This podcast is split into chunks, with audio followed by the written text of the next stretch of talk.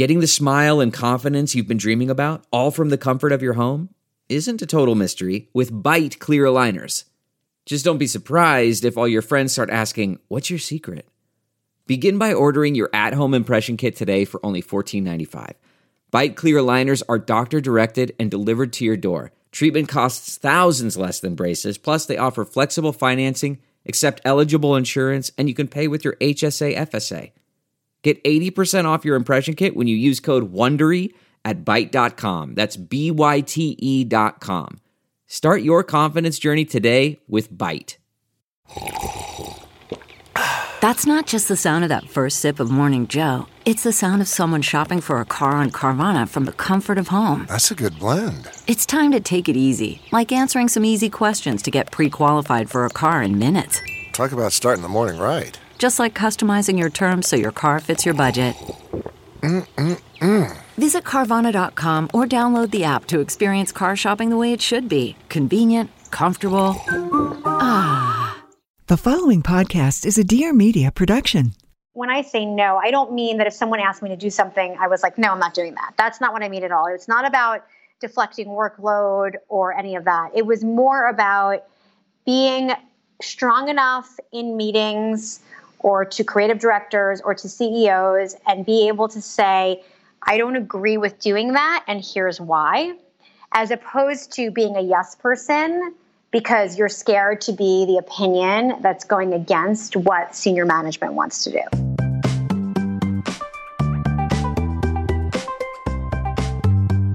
I'm Lauren McGoodwin, CEO of Career Contessa and the host of The Femails.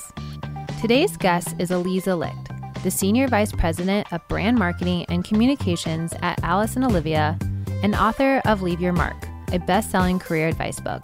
Aliza's career journey started with aspirations to become a plastic surgeon before she let her creative side take over and moved into the media world.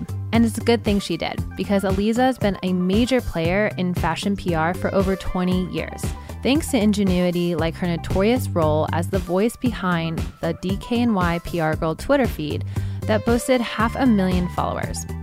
Inspired by Gossip Girl, Aliza pitched the idea of an anonymous Twitter identity to the leadership team at Donna Karan, a risk that continues to pay off in big ways.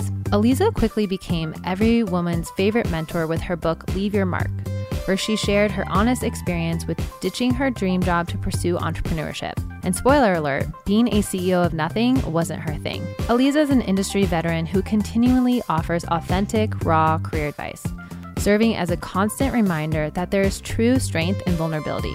And that's the exact advice we're all dying to listen to. Get ready to learn how to say no more often at work, why entrepreneurship is not as glamorous as it looks on social media, and what it means to leave your mark. Let's go.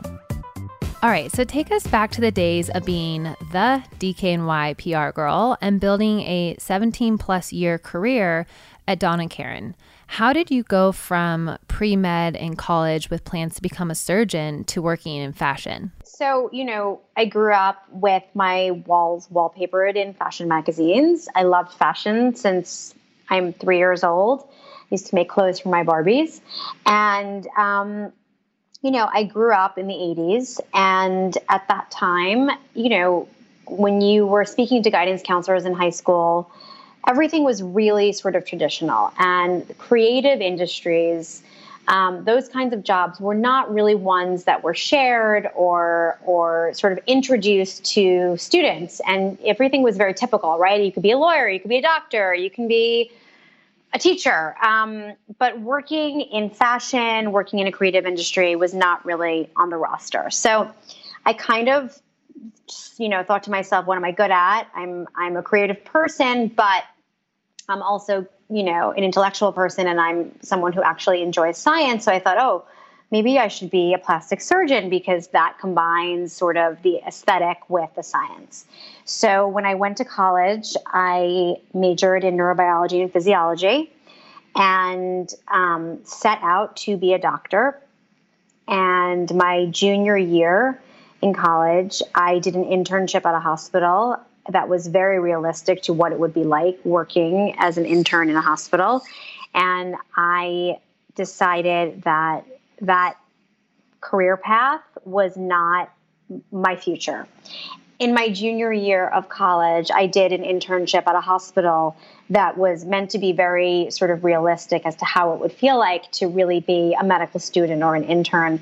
And at the same time, um, I was going through, you know, a family situation, a family health situation. My grandmother was, you know, basically dying. So between her and being in a hospital all day, I said to myself, God, I'm like, I'm such an upbeat person. I love being around energy and happiness, and I love my clothes, and I don't want to wear scrubs all day, and I don't want to wear a hairnet, and and and and the the superficial side of you know what it meant to be a medical student um, came to play, but also the really like the hardcore side of just being in a depressing environment all day. And I and I thought to myself, like, do I want to do this every day? Like, do I want to be around just like bad, sad things happening? And I decided that I needed to make a pivot, and I essentially um, decided to give up this dream of being a doctor and tell my parents that I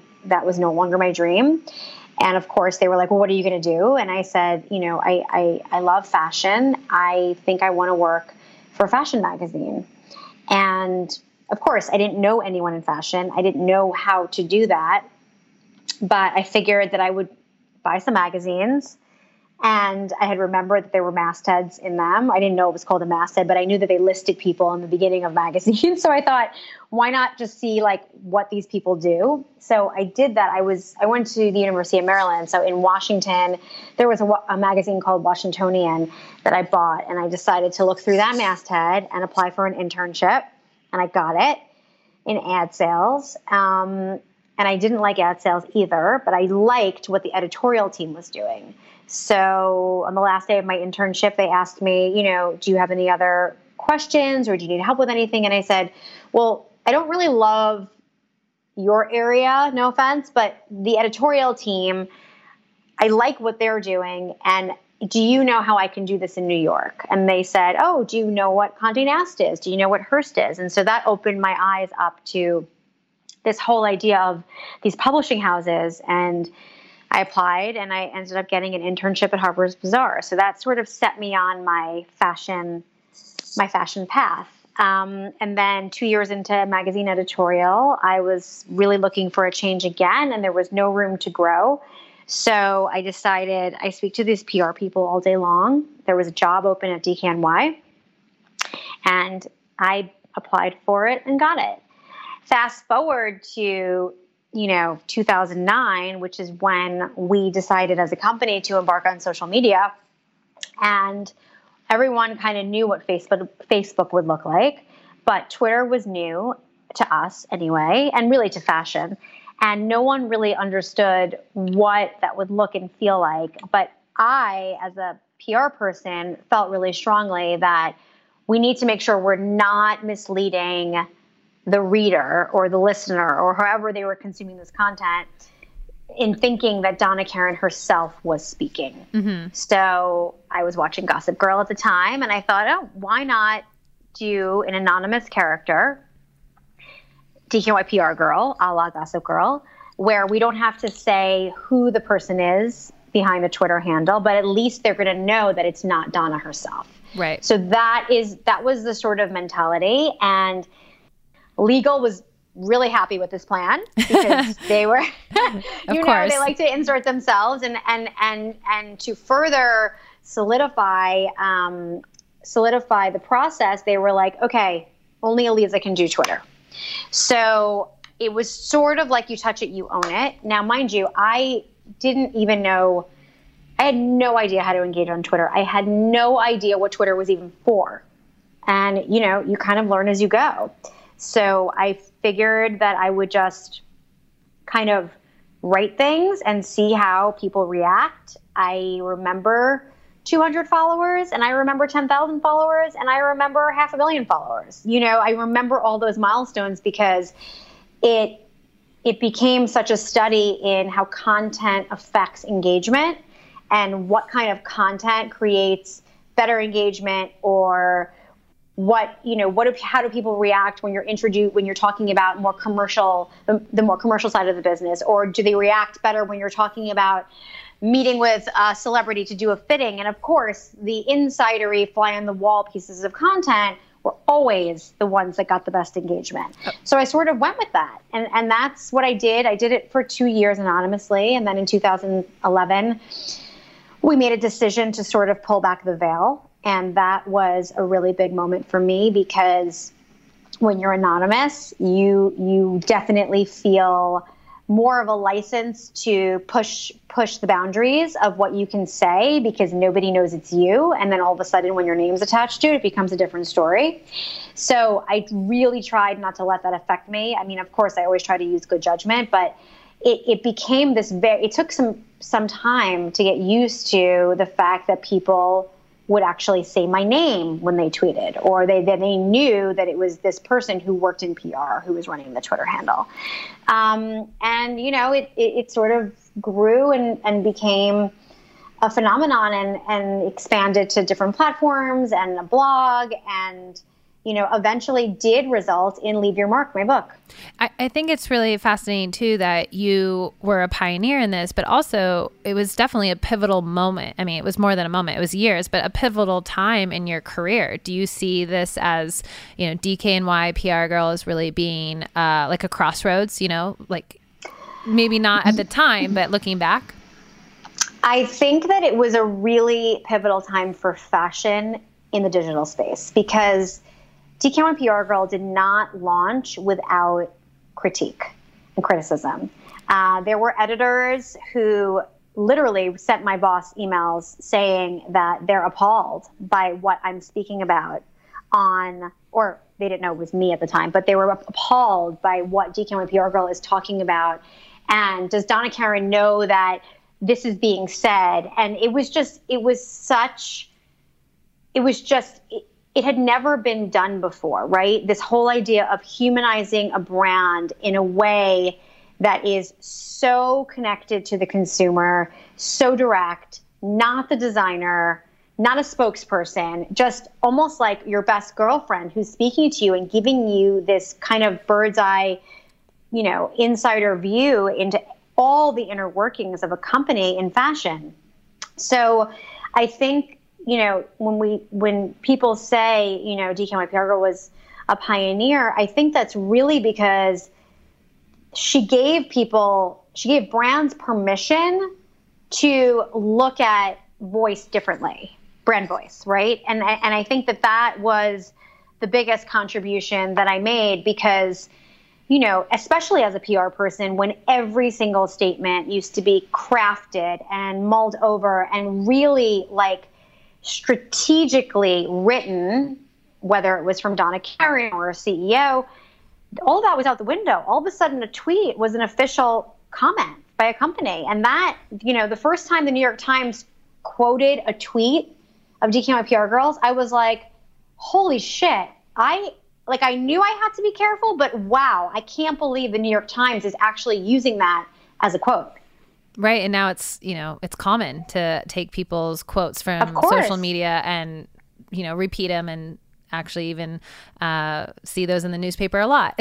so a hundred percent. But back then, you know, it mm-hmm. was all new. And, and really, I think, it, you know, social media in 2009, 2010, even 2011 was really like the wild, wild west. I read in an interview that you did with Forbes where you attribute your success at Donna Karan to four big rules, um, one of which is learning to say no, um, an idea that may be surprising to some. I think, especially for women at times, it's always hard, harder, feels harder for us sometimes to say no and set those boundaries.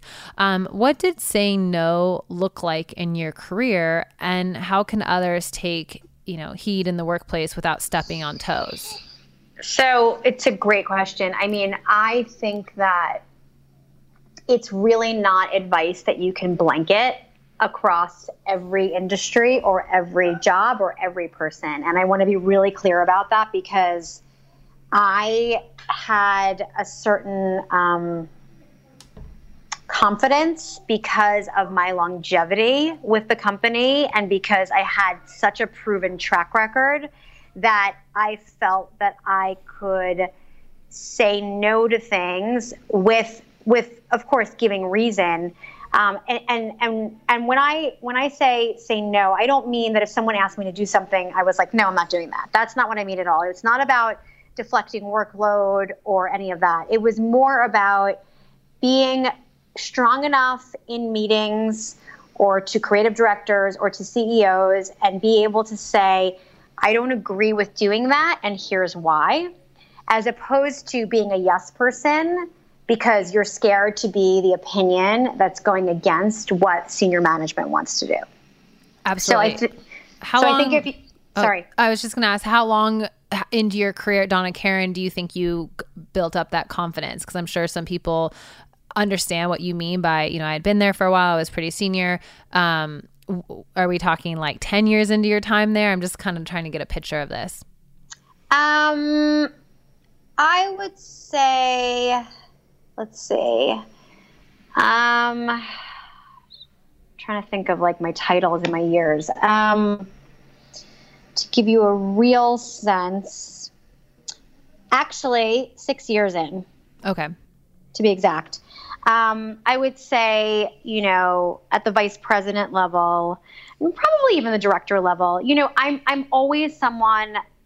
I've never been afraid to say what's on my mind um, in a professional way, and I think that um, in general, I'm like that because I, I I feel that if something's my responsibility, and at the end of the day, silence is agreement, and I know that something isn't going to work for whatever reason, or I believe that it's not the right path, then I feel it's my responsibility to voice that.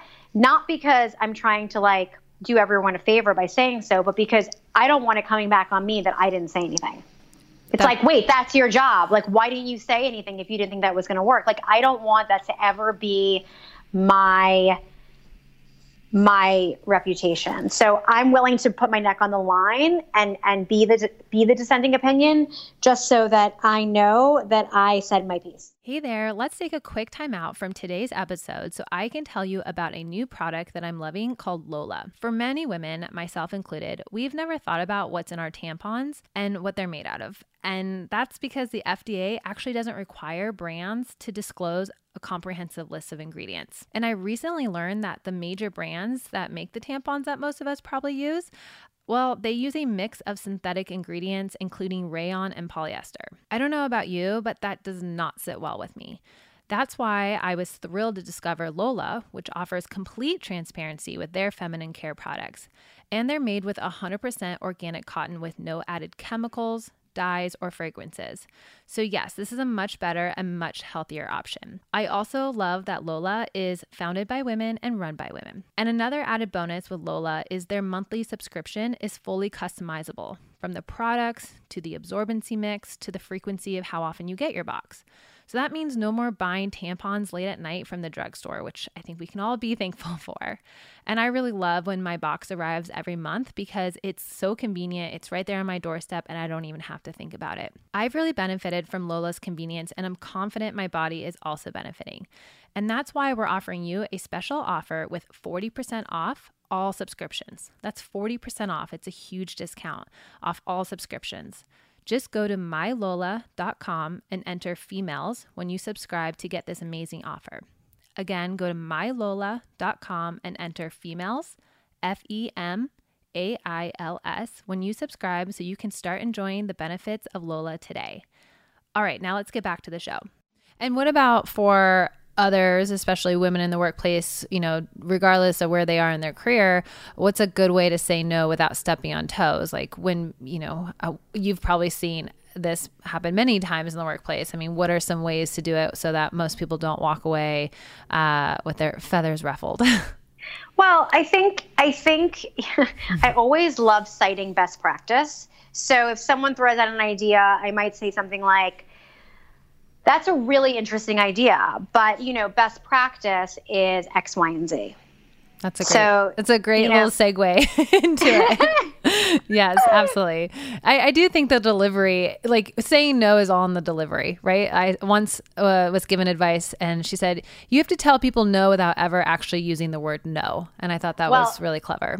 Well, actually, I did. I wrote another Forbes article on the power of saying yes which is a great segue um, after this because what I have found, especially when you're dealing with creative people who really don't want another opinion, right? There's a lot of creative directors, especially in in my industry, where you know they're sort of declaring what they want and they're not really interested in hearing the chorus.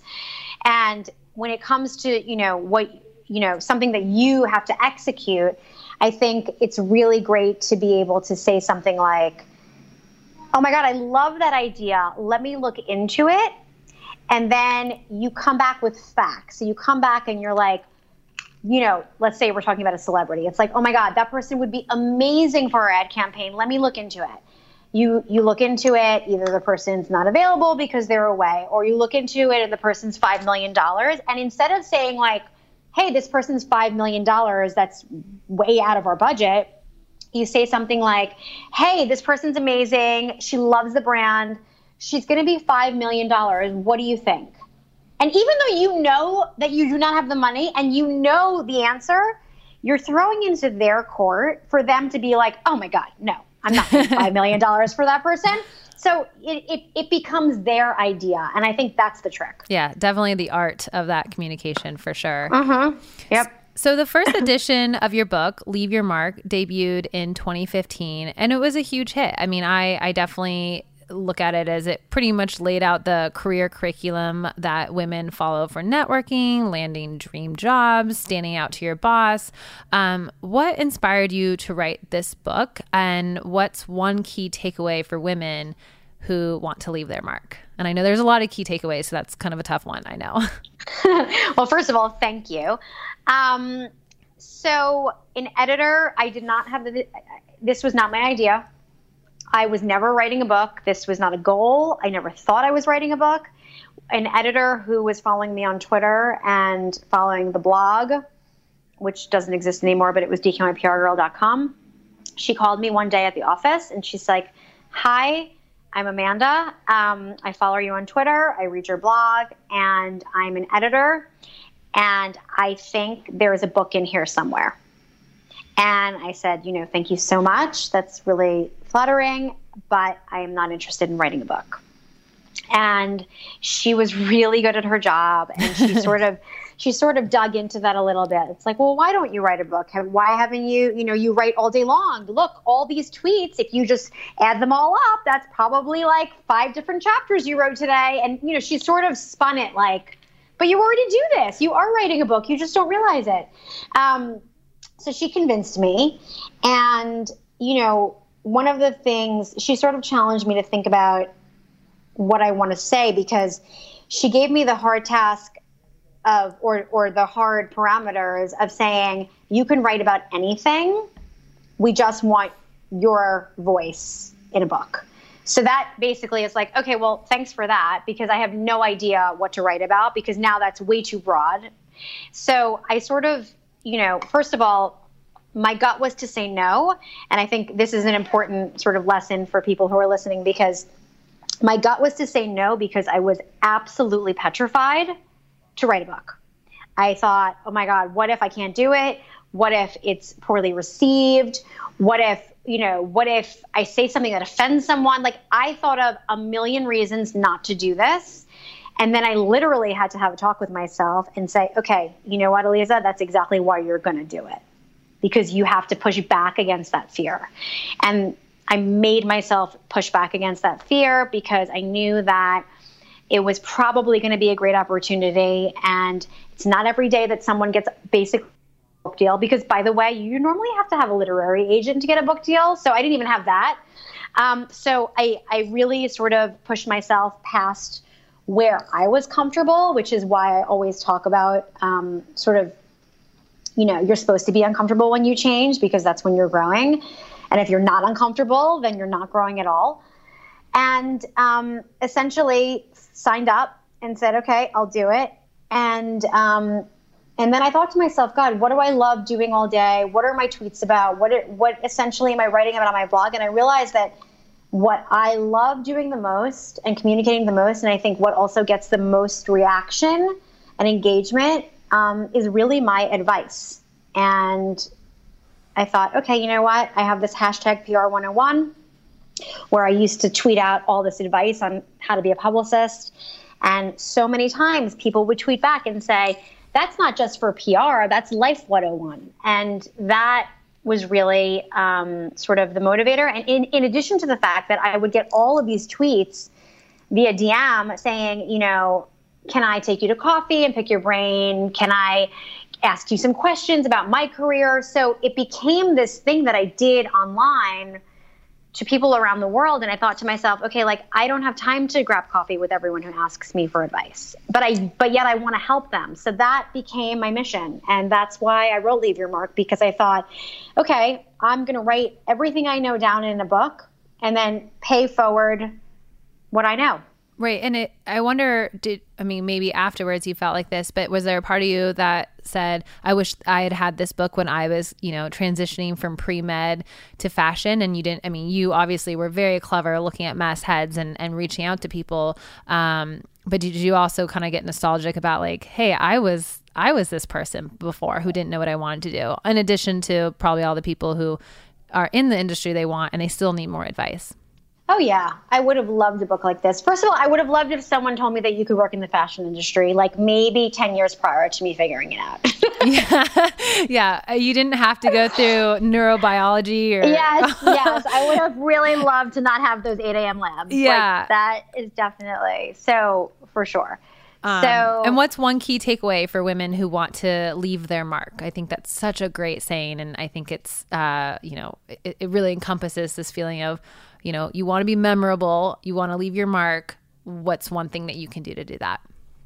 Um, I'm going to say two things, if that's okay. The yeah, first we'll allow that. is, the first thing is that your reputation is your most important asset, and you have to remember that no matter where you work, what you do, etc.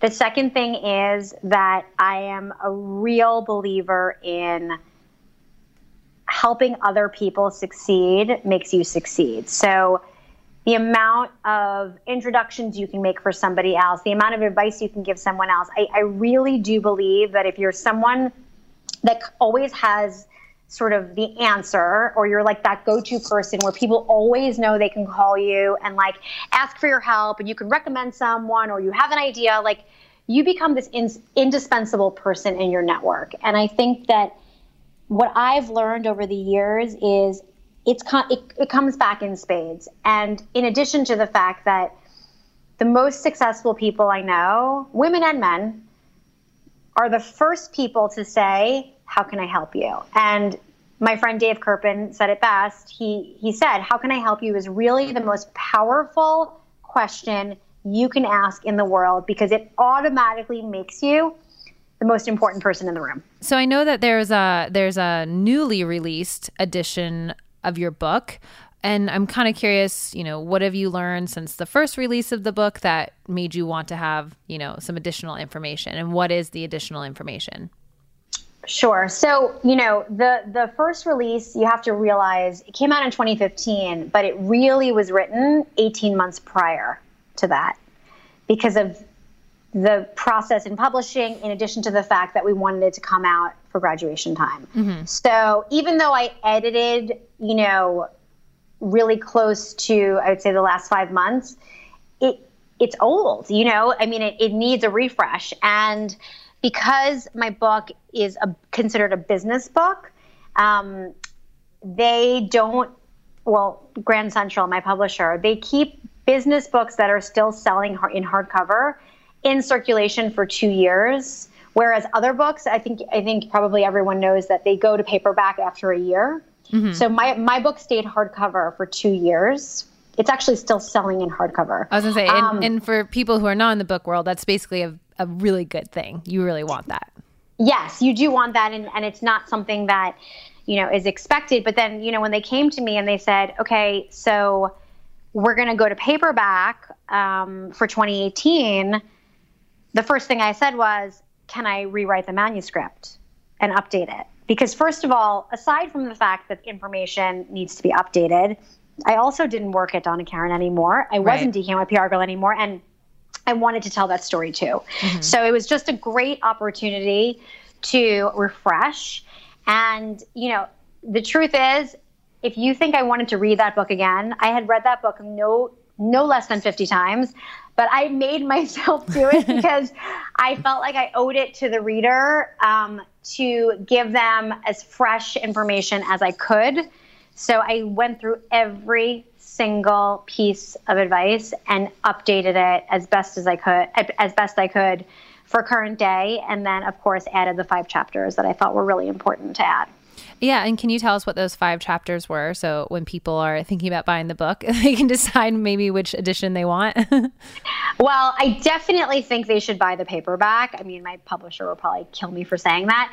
Um, I think they should buy the paperback because I really touch on um, entrepreneurship in the paperback, and I think, and and also some. So let me take you through. Um, essentially what the what the chapters are. So um, the first chapter that I added was uh, quitting your dream job and why I decided to leave Donna Karan and how do you sort of reconcile leaving what essentially is a dream perfect job. Mm-hmm. Um, so going through that story, then um, I take the reader through becoming an I take sorry. Then I take the reader through becoming an entrepreneur and learning how to spell entrepreneur because I think it's challenging still. It is. Um, I've had trouble with that one too. yeah. Um, and sort of this whole idea of like wanting to be on my own and consulting and how to build a consulting business. So that is a really hands on chapter of every step I took to do that.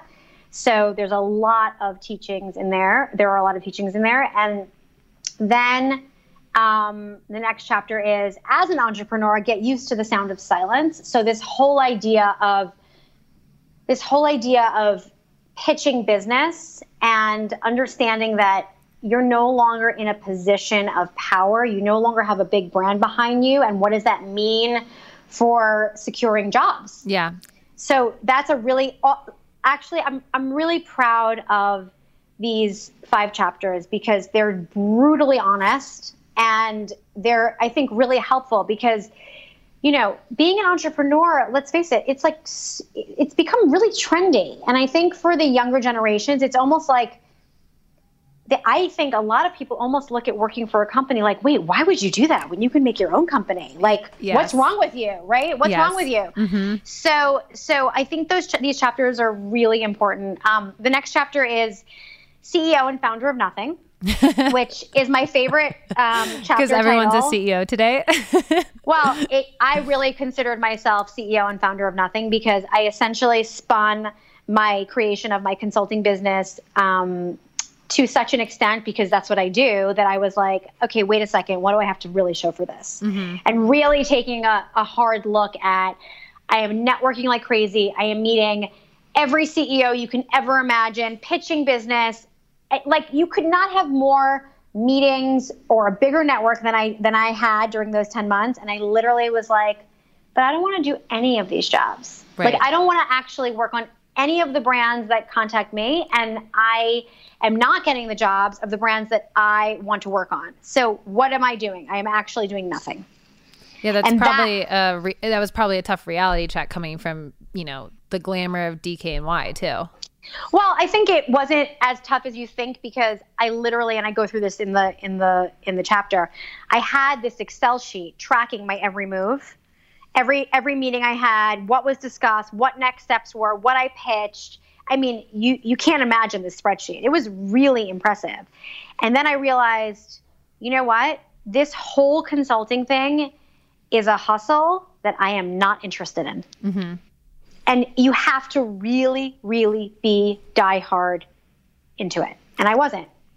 Yeah, no, I'm really happy to hear you say that only because, well, one, I definitely identify um, when I left my job as a recruiter at Hulu, I absolutely identify with the feeling of now you're going out and before you used to be you know so and so of this big cool company that everybody you know knows and wants to work with and then all of a sudden it's I'm part of my own company, and it is it's a it's really kind of a trip because uh, it feels a little kind of gross, you know, like your identity was so wrapped up in it. And then you start to have these feelings of identity crisis. Like, who am I if I'm not, ha- I mean, this is my Yep. like honest story. Mm-hmm. I, I felt really vulnerable out there. So I really identify with that. But I'm really happy to hear you also talk about, you know, just saying like, I tried being an entrepreneur and it wasn't for me because I do think that, and I know I'm an entrepreneur, so this is going to sound kind of hypocritical, but I do think there's a glamorization of entrepreneurship.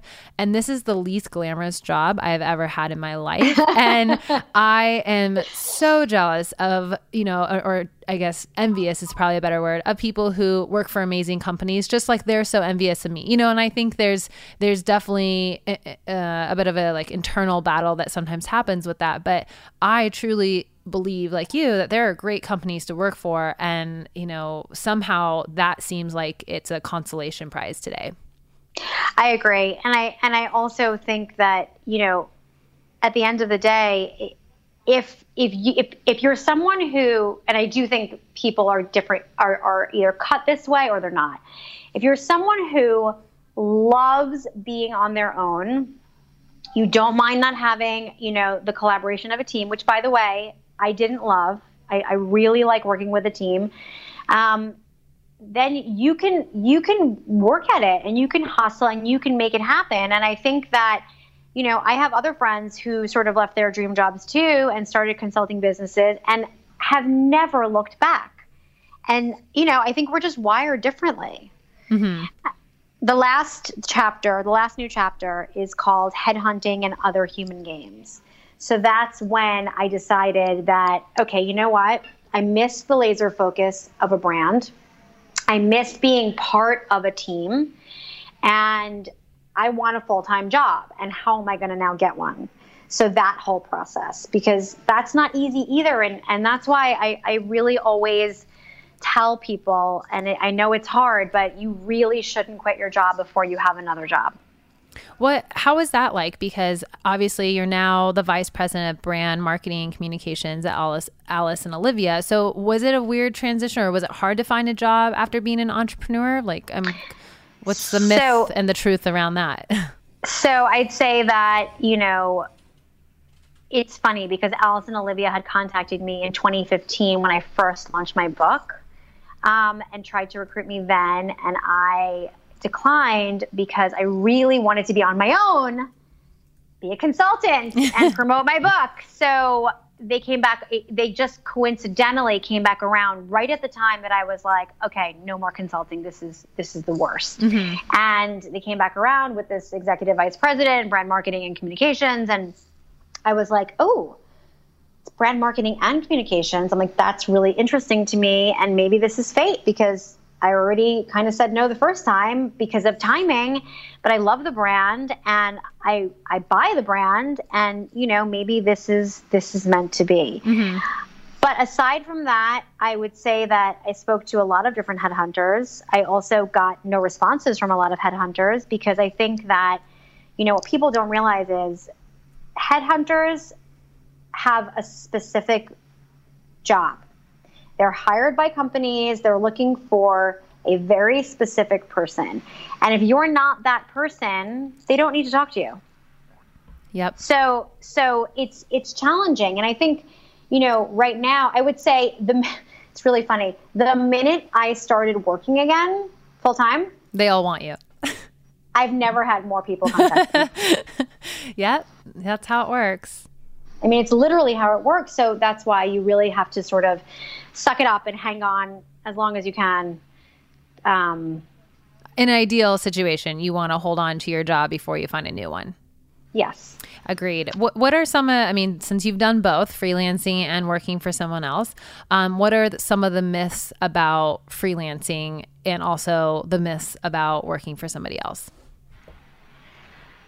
Um, well, that it's easy to work for, for, for bleh, excuse me. Well, that it's easy to work for yourself. I think it's really, really hard.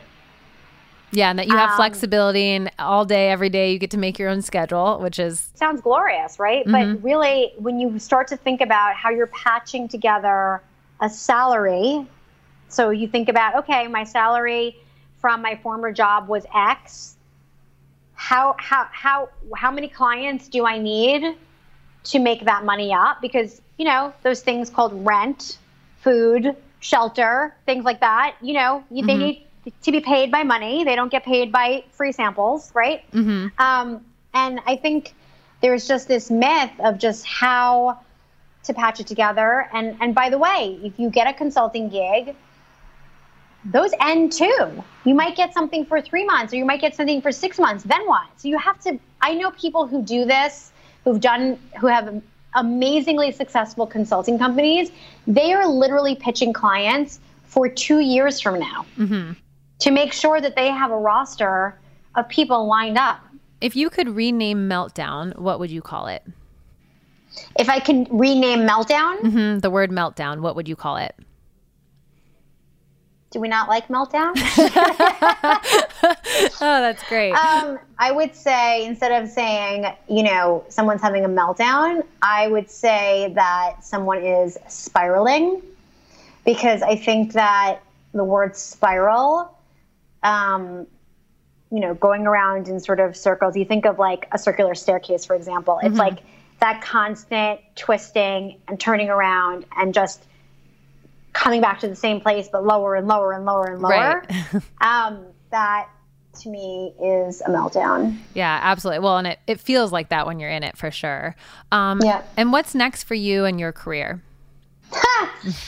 Um, I don't know. I don't know. I mean, I really, you know, I I realize that I I am a brand girl, so I love what I do. Um, and I think that you know, I, I, I you know, I'm I'm happy to work at a place that's very creative, and um, And will be You know- will fashion be your industry? You think, or have you explored? Would you ever think about going to something totally different, like finance or technology, or is fashion really your true love? So I definitely dabble in fashion tech because I advise companies in that space, um, and I have clients that I work with um, on a regular basis on that. So that satisfies my need for innovation and sort of knowing like what's coming. Um, I would say that beauty is probably the farthest I'll go outside of fashion. and no, I will definitely not be going into finance. That's my that's that's my husband's playground, and I don't think he's interested in having me in that one. Well, as long as you're not thinking about going back to being a surgeon, then I think we're okay because that would be quite the the the storyline for your parents, I'm sure, especially. Oh, oh my God, yeah, oh yeah. I mean, I think you know what though. Some days I do think to myself, God, I would have been a really good plastic surgeon. I bet. Um, well, thank you so much for joining us, and and please let the listeners know where can they connect with you. It's obviously not DKNY PR girl anymore, but where where Sure. can they find you? So I, I'm really simply Aliza Licht on Twitter and Aliza Licht XO on Instagram because somebody has Aliza Licht, even though they've never posted. Um, and I'm still bitter about it. I was going to say not bitter about that one. Yeah, but you know what? Eva Eva gave me Eva Chen gave me my little my little verification, so I feel better about that. Right. Um, so um, and then you know on LinkedIn. On LinkedIn, Aliza Licht. Uh, my website's alizalicht.com. I'm pretty much just Aliza Licht. And also, they can buy your book if they want to literally carry your advice around with them. Leave your mark. They can buy Leave Your Mark. The paperback is the one that's updated. I will say that the audiobook does not have the new chapters. So if you want the new chapters, definitely buy the paperback. Great. Well, thank you so much for joining us. Thank you so much for inviting me. It was a pleasure. That was Aliza Licht, the Senior Vice President of Brand Marketing and Communications at Alice and Olivia, and author of Leave Your Mark. Thank you for listening to this episode of The Femails. For more interviews and career advice from incredible women, check out careercontessa.com. We also offer other great resources like a curated jobs board, career coaching, profiles on female supportive companies, and on demand career courses in our e learning library. Seriously, we are a one stop shop for your career success. And if you're looking to leave your mark on your job search, I recommend checking out our four in one comprehensive online course, the Complete Job Search Toolkit. This is a four course bundle that includes resume help, LinkedIn optimization, job search strategy, and how to ace your next interview. And when you go with the course bundle, you save 20% on your overall purchase. To learn more, check out the link in the show notes. If you enjoyed today's show, please subscribe on Apple Podcasts, Google Podcasts, or Spotify. And I'd be so grateful if you could rate us and review us. It's really helpful and valuable to see what you like about the show. Plus, we'll send you all the good karma vibes in return. And don't forget that we're super social on our Instagram channel at Career Contessa, and we'd love your help spreading the word about this podcast by mentioning it on your social media channels with hashtag the Femails Podcast. You can expect a new episode of the Femails Podcast every Tuesday. And you won't want to miss next week's episode featuring Christine Hassler, a recovering overachiever turned life coach who is committed to guiding people and organizations into their highest potential. I think our version of success and career success is very myopic. We're not looking at it holistically. I, and I did this in my 20s too until, well, we haven't finished the story, until I crashed and burned. I made my career advancement more important than my own psychological advancement, my own relationship with myself. And I think that's one of the biggest things that I am an advocate for for people in their 20s and early 30s is you think that this is the time where you're supposed to just be focusing on your career. No.